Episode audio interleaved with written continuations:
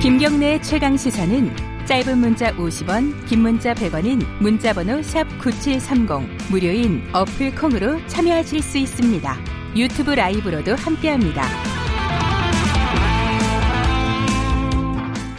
네, 다른 얘기 좀 해보겠습니다. 그 덮밥, 아 덮죽, 덮죽이죠. 덮죽. 그게 이제 어 TV 프로그램에 나왔고 골목식당이라는 프로그램에 나와가지고 굉장히 유명해졌었는데 그 뭐 자영업자가 개발을 한 그 오랜 시간을 거쳐서 개발을 한 메뉴죠.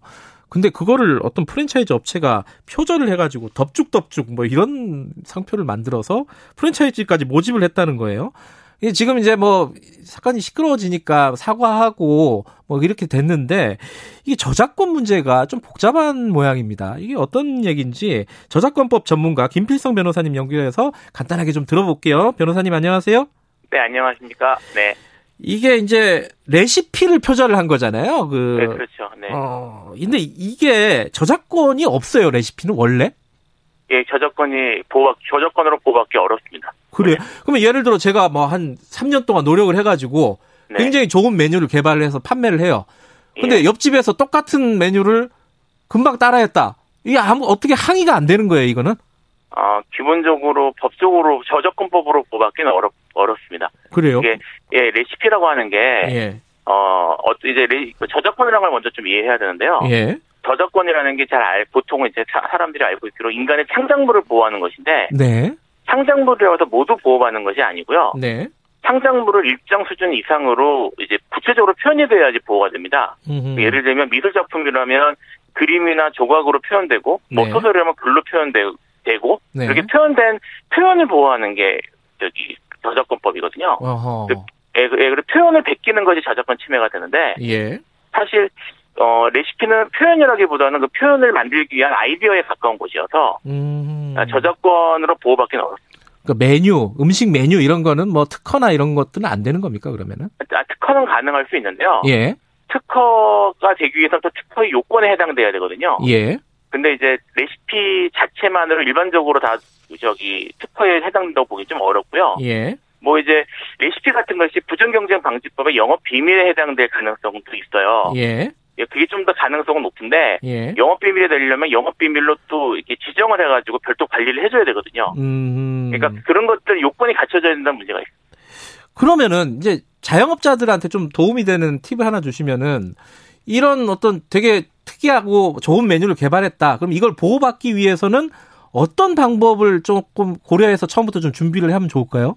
그러니까 지금 말씀드렸던 것처럼 저작권으로 보호받기는 어렵고요. 예. 이제 생각할 수 있는 게 크게 두 가지 정도가 있습니다. 말씀드렸던 특허를 내는 방법이 있고 예. 또 하나는 이제 그 부정경쟁 방지법으로 음. 영업 비밀로 보호하는 방법이 있어요. 예. 근데 이제 특허 같은 경우에는 뭐 일반적으로는 좀 어렵고 왜냐하면 특허가 잘 아시겠지만 어떤 특별한 기술이나 이제 기술적 발전 같은 게 있어야 되는데 아하. 예 근데 이제 메뉴를 만들면서 기술적 발전이 있을 수도 있죠 뭐 특별하게 뭐 음. 기술이 들어간 요리를 만든다거나 이럴 수도 있는데 네. 사실 그런 해당되기는 어려운 경우가 많아서 그건 좀 어렵긴 하고요 사실 예. 실무상 내는 경우가 꽤 많긴 많, 습니다 그리고 이제 말씀드렸던 것처럼 영업 비밀로 보호를 하는 게 있어야 되는데 네. 그러기 위해서는 뭐 직원들이나 이런 사람들에게 이거 영업 비밀이다 외부에 유출하면 안 된다 이런 것들을 뭐 요구를 하고 네. 그리고 뭐 필요한 거에 비밀 유지 서약서 같은 걸 쓰고 음흠. 이런 식으로 영업 비밀로 특정해 가지고 보호를 하고 영업 비밀을 등록하는 제도가 있거든요. 네. 그래서 이제 영업 비밀 등록도 하고 이렇게 별도의 요건을 갖추면 영업 비밀로 보호받을 가능성은 좀 더 높습니다. 아하. 그러니까 특허를 내거나 영업 비밀로 보호를 받는 방법을 좀 강구를 해야겠다. 이게 네. 아주 특이하고 이제 멋진 메뉴를 개발을 했다 이러면은 네. 뭐 그런 걸 한번 고려를 해보시는 게 좋을 것 같고. 예, 그런데 요번 같은 경우에는요 프랜차이즈에서 그 덮죽을 어 이게 표절을 한 거죠 사실.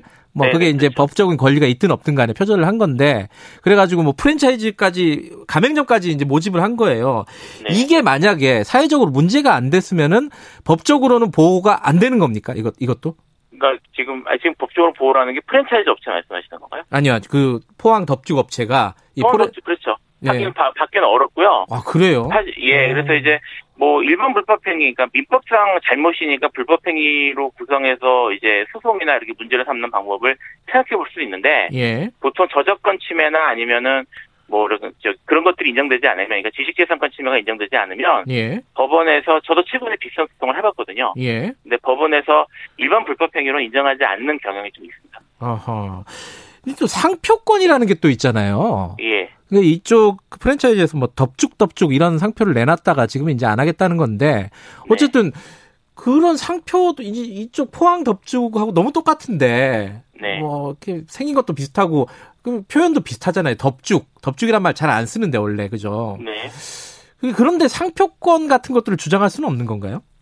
자, 상표권은요. 그러니까 예. 저기 사실 저작권법이 좀 특이하고 저희가 지식재산권 중에 하나입니다. 다른 지식재산권들은 상표적이 저작권법과 근본적으로 다른 게 몇 개가 있는데 그 중에 네. 하나가 뭐냐면 창작한 사람이 보호받는 것이 아니라 네. 먼저 등록을 신청한 사람이 보호를 받는다는 거예요. 아. 그러니까 저작권법 같은 경우에는 예. 저작권은 이제 창작하자마자 발생하는 권리이기 때문에 창작자가 보호를 받는 게 맞습니다. 근데 네.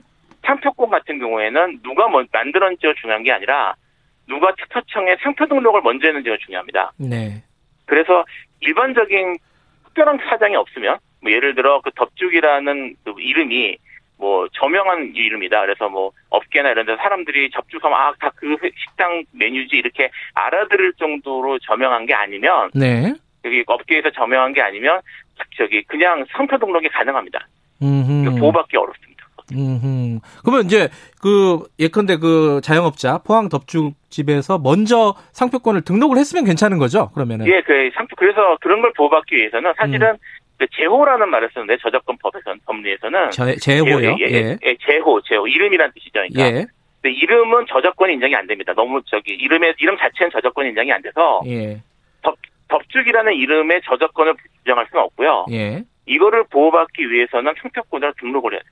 음, 등록을 해야 된다. 먼저. 네, 등록을 해야 됩니다. 예. 먼저 만드는 게 중요한 게 아니라 등록하는 게 법적으로는 더 중요하다. 네, 그렇죠. 아, 상표권 같은 경우에는. 근데 이제 말씀을 듣다 보니까 이게 다 좋은데 이 자영업자들 입장에서는 상표권도 등록해야 되고 뭐 또 필요하면 특허권도 내야 되고 이게 쉽지가 않을 것 같은데 그죠? 이거 어디 뭐 상담이나 이런 도움 받을 때가 있습니까 이런 거? 뭐 이거 자체는 뭐 저기 어, 그 뭡니까 사실 이런 공부가 사실 불공정 행위에 해당되는 것들인데요. 예. 이런 것들에 대해서는 뭐, 뭐 서울 같은 경우에 서울시라든지 네. 아니면 지자체라든지 이런 곳들에서 음. 법률 지원을 해주는 곳들이 좀 있어요. 음. 그런 곳들을 찾아서 좀 법률 지원 같은 거를 또는 상담 같은 거를 요청하는 방법이 있고요. 네. 뭐 아까 말씀하신 프랜차이즈 같은 경우에는 네. 프랜차이즈를 또 보호하는 법률이 따로 있거든요. 네. 그 법에 따른 저기 조정이나 이런 것들을 신청해 볼 수 있습니다.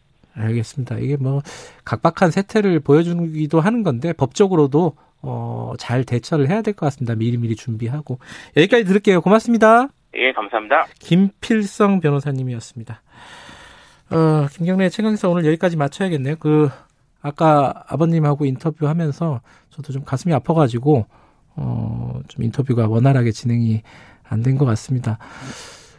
가난 때문이다라는 정치자 의견이 있었습니다. 그 저희들이 이게 사실 아버님 인터뷰를 사전에 녹음을 했어요. 왜 그러냐면은 아침에 일 나가셔야 된대요. 또 벌써 새벽 일을 나가시는 청소를 하시는 것 같아요. 여러 가지로 가슴이 아픈 일입니다. 가슴 아픈 걸 좀 넘어서서 뭔가 좀 바뀌어야겠죠. 여기까지 하죠. 전 뉴스타파 기자 김경래였고요. 내일 아침 7시 20분에 다시 돌아오겠습니다.